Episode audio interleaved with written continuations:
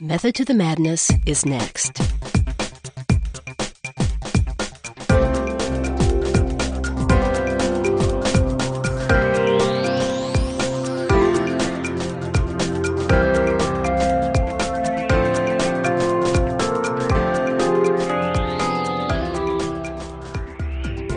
You're listening to Method to the Madness, a bi weekly public affairs show on KALX Berkeley, celebrating Bay Area innovators.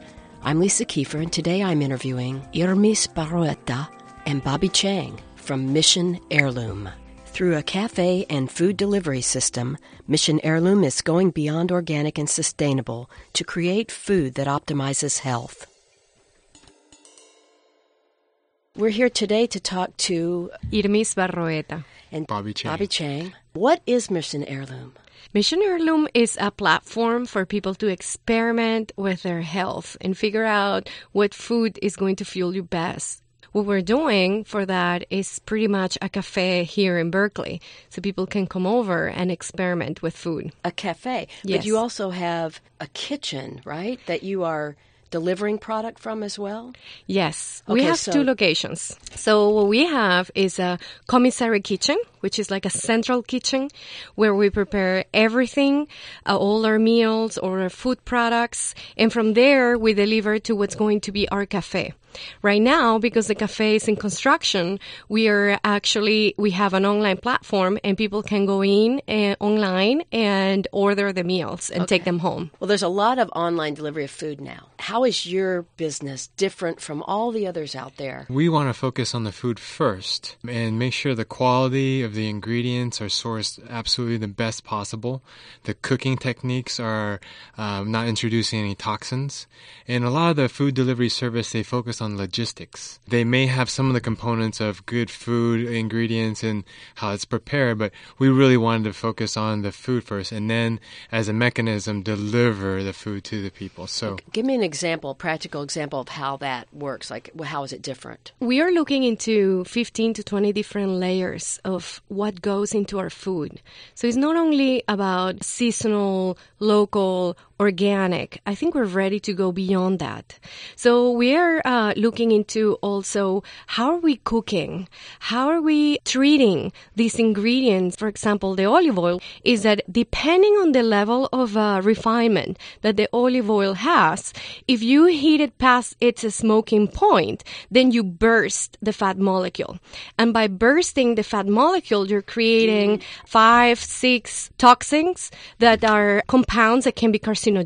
So you're going beyond the food to nutrition, it sounds like. We're looking into the science behind it. We had to start educating ourselves about how to develop a criteria to read this science so that we wouldn't be sidetracked or impressed by pseudoscience. So that's where our journey began. And then once we've compile the science, we start looking for solutions in how to implement them in the kitchen. We're looking into the science behind the chemicals that are usually present in the sanitizers for the three compartment sink and how that affects our health.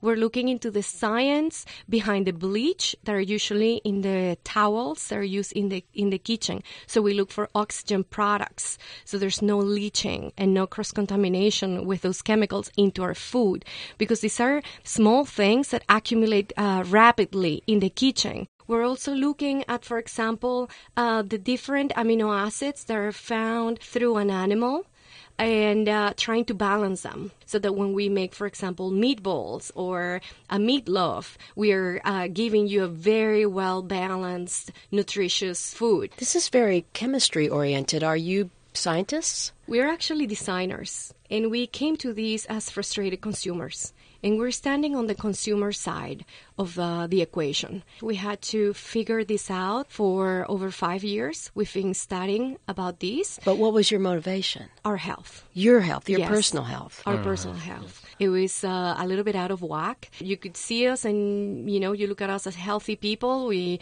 young, active, but there is th- little things off, and these little things off that people tell you, oh, you're just starting to get old once you leave your 20s, and and we refuse to believe that, and and that uh, search led us to meet a lot of doctors, a lot of scientists that usually are very concentrated on a specific subject. And what we did is try to have that 30,000 feet high view and start putting it together and say, oh, wow, these are all the components. And where we arrive is that based on each individual's biology and physiology, everybody needs a different diet every person have different needs. That's so complicated. It's complex and it sounds like it would be very expensive to try to do this individually for people. So, how are you doing this so that you can handle everybody? Well, there are some basic things like non GMO, gluten, grains, and these are some of the bigger aggressors. And so if you start to eliminate those, then you can actually give your body a break from the inflammation that those things cause. So once you start to take some of the bigger aggressors out, your body can start to go on the path of reducing inflammation, detoxing, and start to sense again what healing feels like. So, can we start with the bigger things? The 20% that is 80% of the aggressors. Once you take those things out, then you can start to go and be more specific on, okay, are you allergic to this? Or is this causing sensitivity? Or what other ingredients are causing things in your body that's causing inflammation? So it's really about going on a journey. For us, it took a while because we didn't um, understand the full landscape of this. But once you start to dig in, we've actually uncovered things that can help people accelerate this. Like what? Tell me some of those things. That's interesting. It would be very easy instead of going into the testing route to go into what we call the exploration and discovery diet. So you can come to us and say, okay, Yrmis, how do I know what I should eat? And as Elisa is pretty simple. Let's give you food, controlled food for the next three weeks, four weeks. And then we start introducing certain ingredients. Once you're completely detoxed, once you give your body and your immune system a little bit of a break, it resets and it will tell you, I don't like this ingredient. And then you can start listening to that and see your body naturally wants to start healing. So if you have a controlled meal plan, for how long? I would love to work with people for 30 days. It's not that big of the commitment. Some people do 10 days, 15 days every little bit that you do counts. Even if you de- want to detox just for three days, counts. But if you're really serious about discovering, let's say we discover five most effe- effective uh, ingredients that for you, I would say 30 days. And then once you ha- are out of those 30 days, you need to give it maybe two to three weeks to start reintroducing and observing what your body's telling you. And the reactions are pretty strong and very tangible and then what is the next thing that you do? You know, where do you stop? It depends on you, on you and Yeah. your personality. It Yeah. depends on. Uh, some people like to take really little steps, and we're here to accommodate that. And some people want to go full force and said, "Just give me everything. I don't want to think about it. Just give me the food, and I'll tell you how I feel." Period. It takes 30 days, 90 days. I don't care. I want to get to the bottom of these. Other people are like, I'm fine. You know, if I if I do a little bit, where can I start? And we usually say, well, stop with the refined oils, start cooking with ghee and coconut oil, and and see how you feel. Depending on you, you will also want uh, your feedback. Do you want a strong feedback from your body, or do you want a soft feedback for your for your body, and that is enough? It really depends from person to person of what they what they are willing to do. So that's interesting that you're even looking at the chemicals that go into laundry and the towels and all this stuff in the kitchen. What has been your biggest challenge in that arena? What do you encounter? Well, the, the the typical food distribution system that's out there now really addresses convenience. And so it's easy to pop into one uh, food distributor and buy all the things that you need, but they may not have the green solutions. They may not have the solutions that are less plastic, uh, BPA, all those things, and or, or less uh, um, aluminum products because that's also harmful when you're cooking with them. So our challenge has really been to seek out at every level what is going to be the best solution for now and really set that as a goal so we continue to actually keep looking at different parts of the food service business and try to improve all the time. So you are they changing because of what you're telling them or, or are you going to have to do it yourself? Well, I think we're going to have to partially trying to suggest to them like we're looking for this because it's also a demand.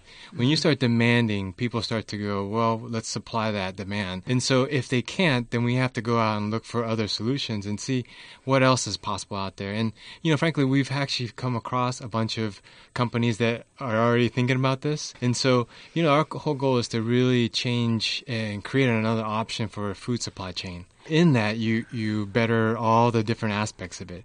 And because we're designers and our background is really to find what's best for consumers and for ourselves really we can start to uncover things that are useful and things that other food suppliers may want to use and offer that information to whoever wants to go down this path of using better products and being more conscious of the things that they're using. Well tell me about your kitchen that you're using. I went over there. It's beautiful. It's in berkeley is it communal or are there other kitchens there? It looks like a big building. Jonah is the person who developed the Berkeley kitchen. And he basically saw a need for uh, food operators that were sharing commercial kitchens.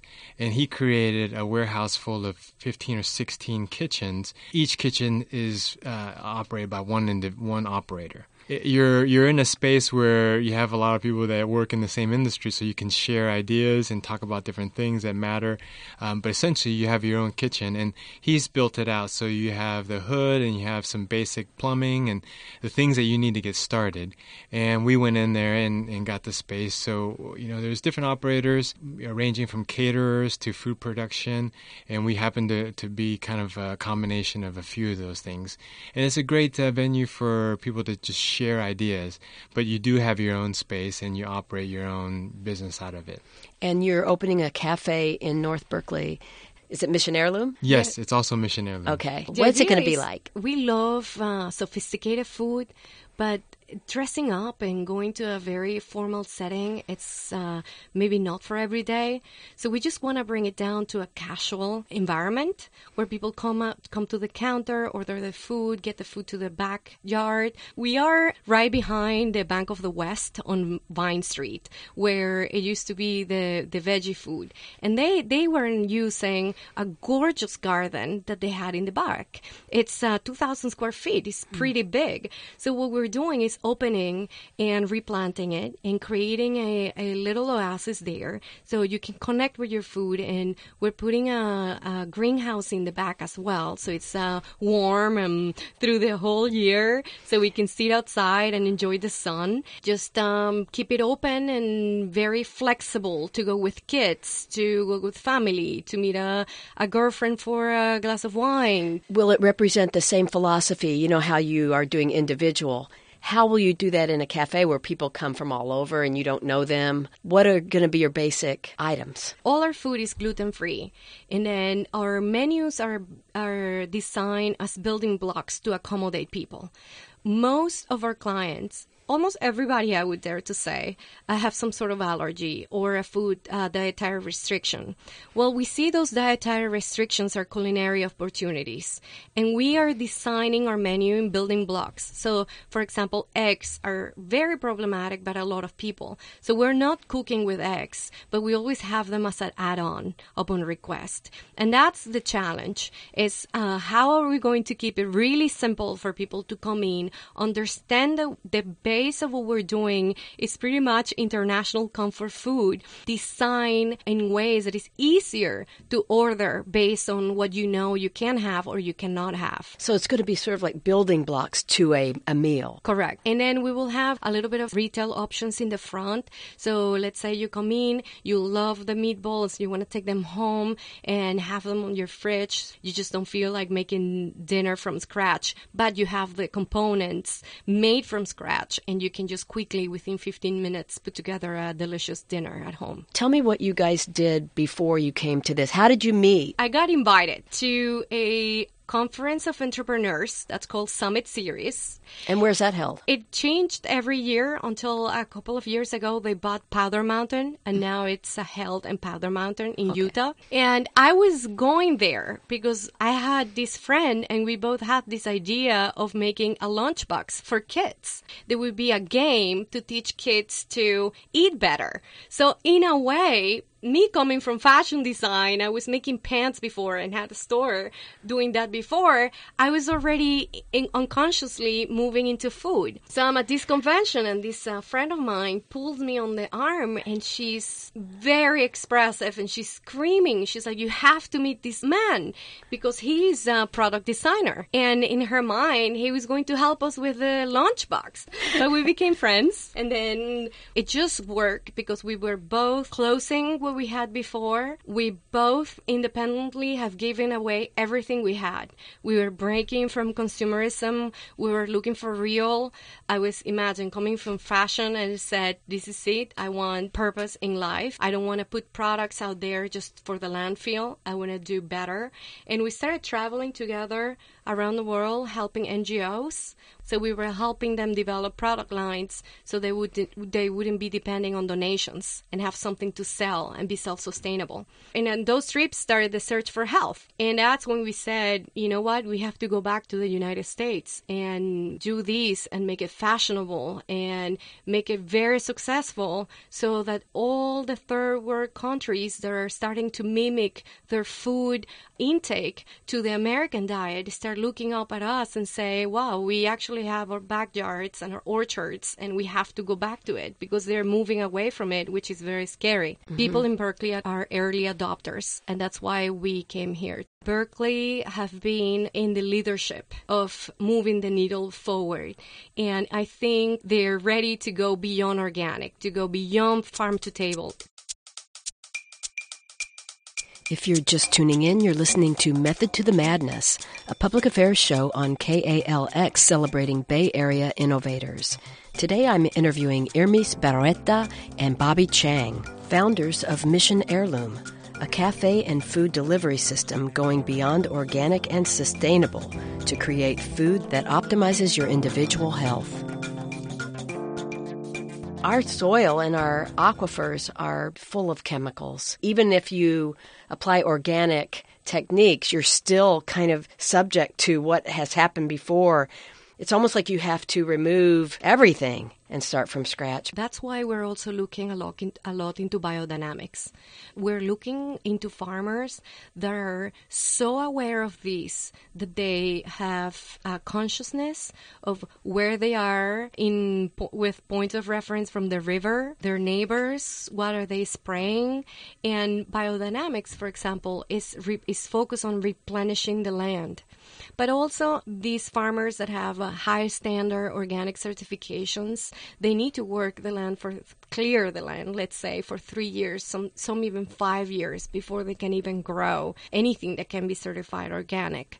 So there is a lot of work happening. There's I'm very optimistic with this uh, food movement, with the farmers movement, with the people understanding that we need to move away from GMO and stick to organic and ideally even biodynamic wild harvesting, but it, it, it will take a while. I believe that we're omnivores. The statistics, when you look at serious studies, shows that only 2% of humans thrive in uh, vegetarian diets.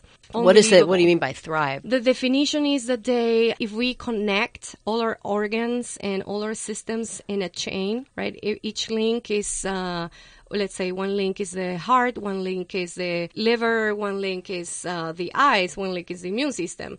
If you pull that chain with aggressors, that chains become stronger or weaker depending on what you feed, your genetics. So the per- people that thrive on their diet comes to their performance and how you pull the resistance, how resilient that chain is to different um, environmental aggressors. If you do blood testing, where is your sugar, where's your cholesterol, where is your immune system, how are you reacting to different food chemicals. It comes to resilience. That's what I see, Okay. and that's what I mean with thriving. You did a lot of studies, it sounds like, or you cooperated with a lot of people, researchers, for this idea. We've also uh, used our own bodies as the experiment. So we've gone and done vegetarian for a bunch of years, uh, raw food, vegan, and all sorts of different things just to see how we feel from it. Through that experimentation, which is actually the best thing you can do because then you understand what's best for you, we start to realize, okay, well, this works for me, and this doesn't necessarily work for her or our daughter. And the three of us became a little test group because we were eating every meal together, and we were like, oh, I feel good with this, uh, and the other person may feel, oh, I don't feel so good with that, but I feel good with this.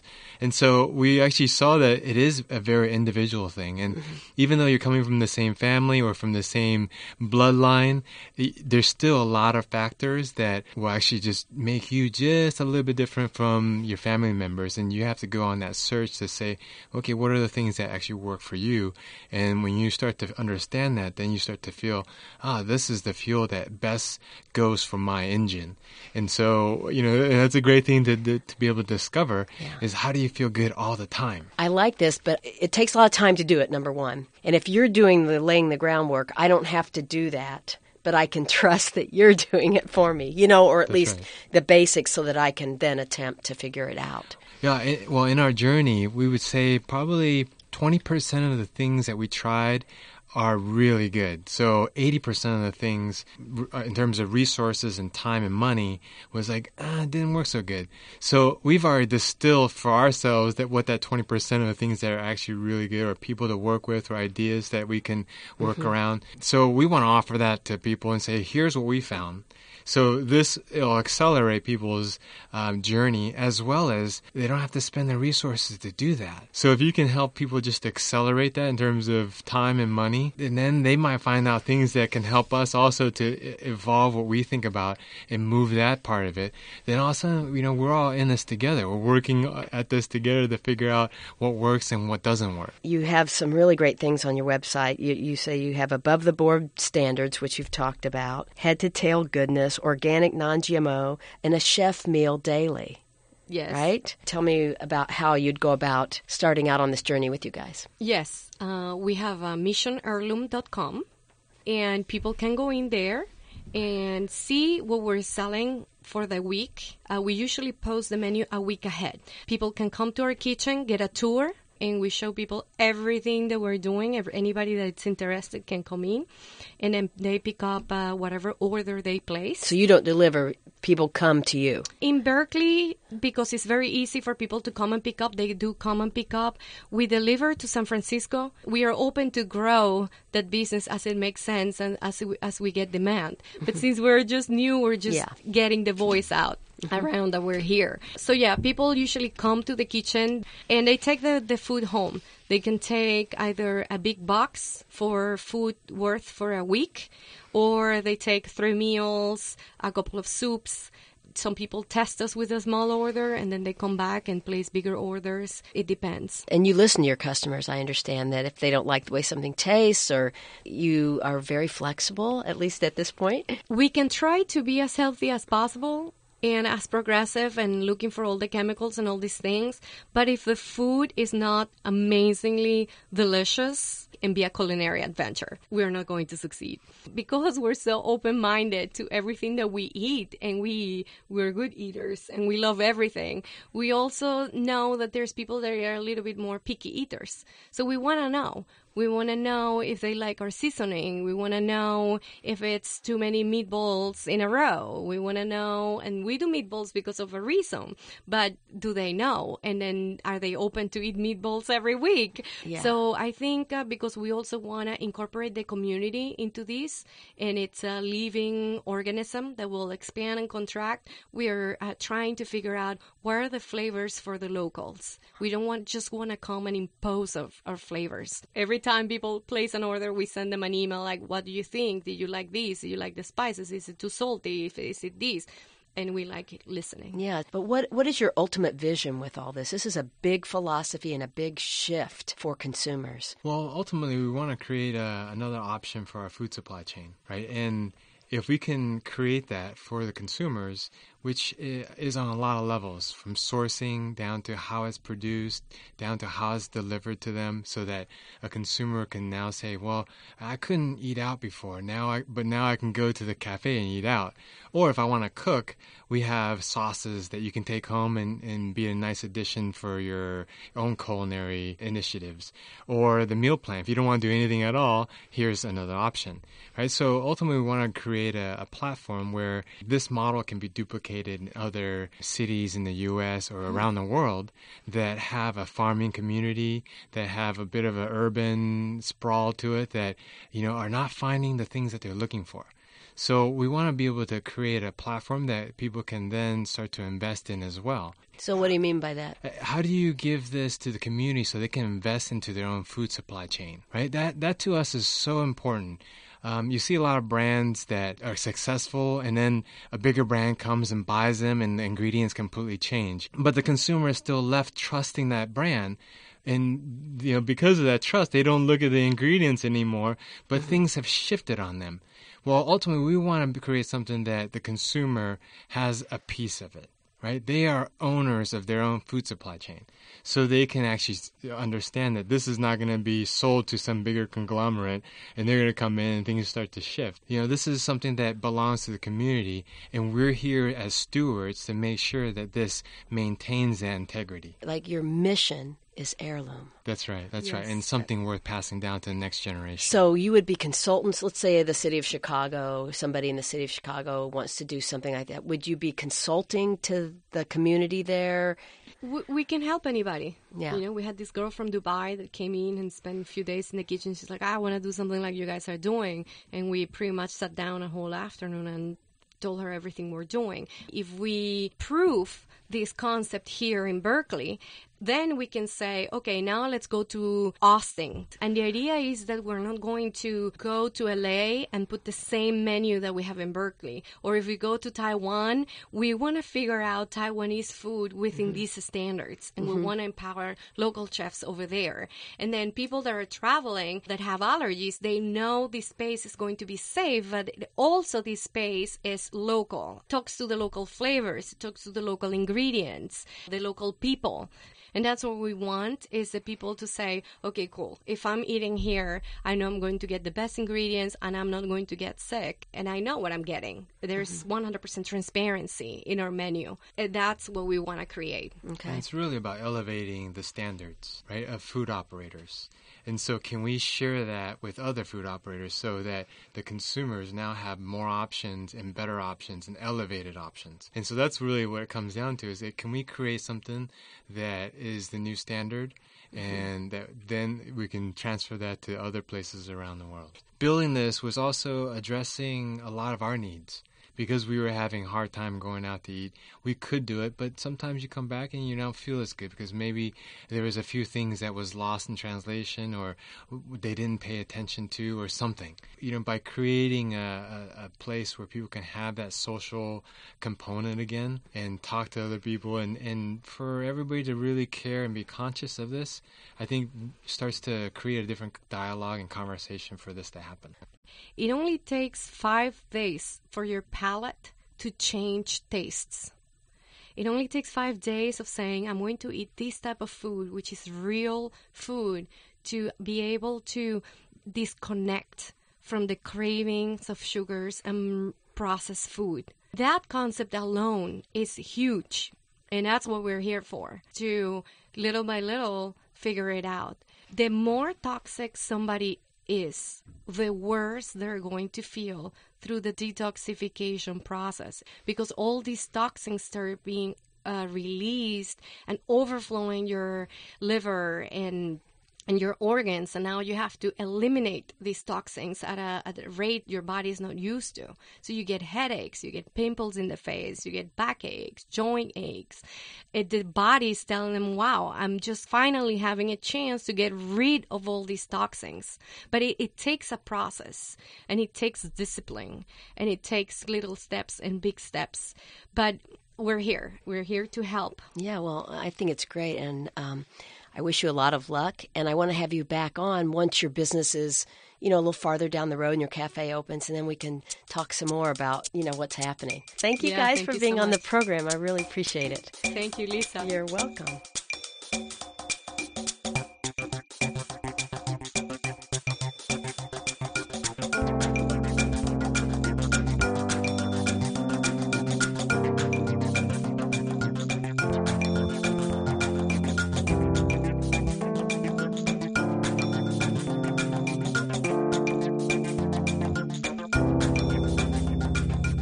You've been listening to Method to the Madness, a biweekly public affairs show on KALX Berkeley celebrating Bay Area innovators. If you have questions or comments about this show, go to the KALX website and find Method to the Madness. Drop us an email. Tune in again in two weeks at this same time. Have a great weekend.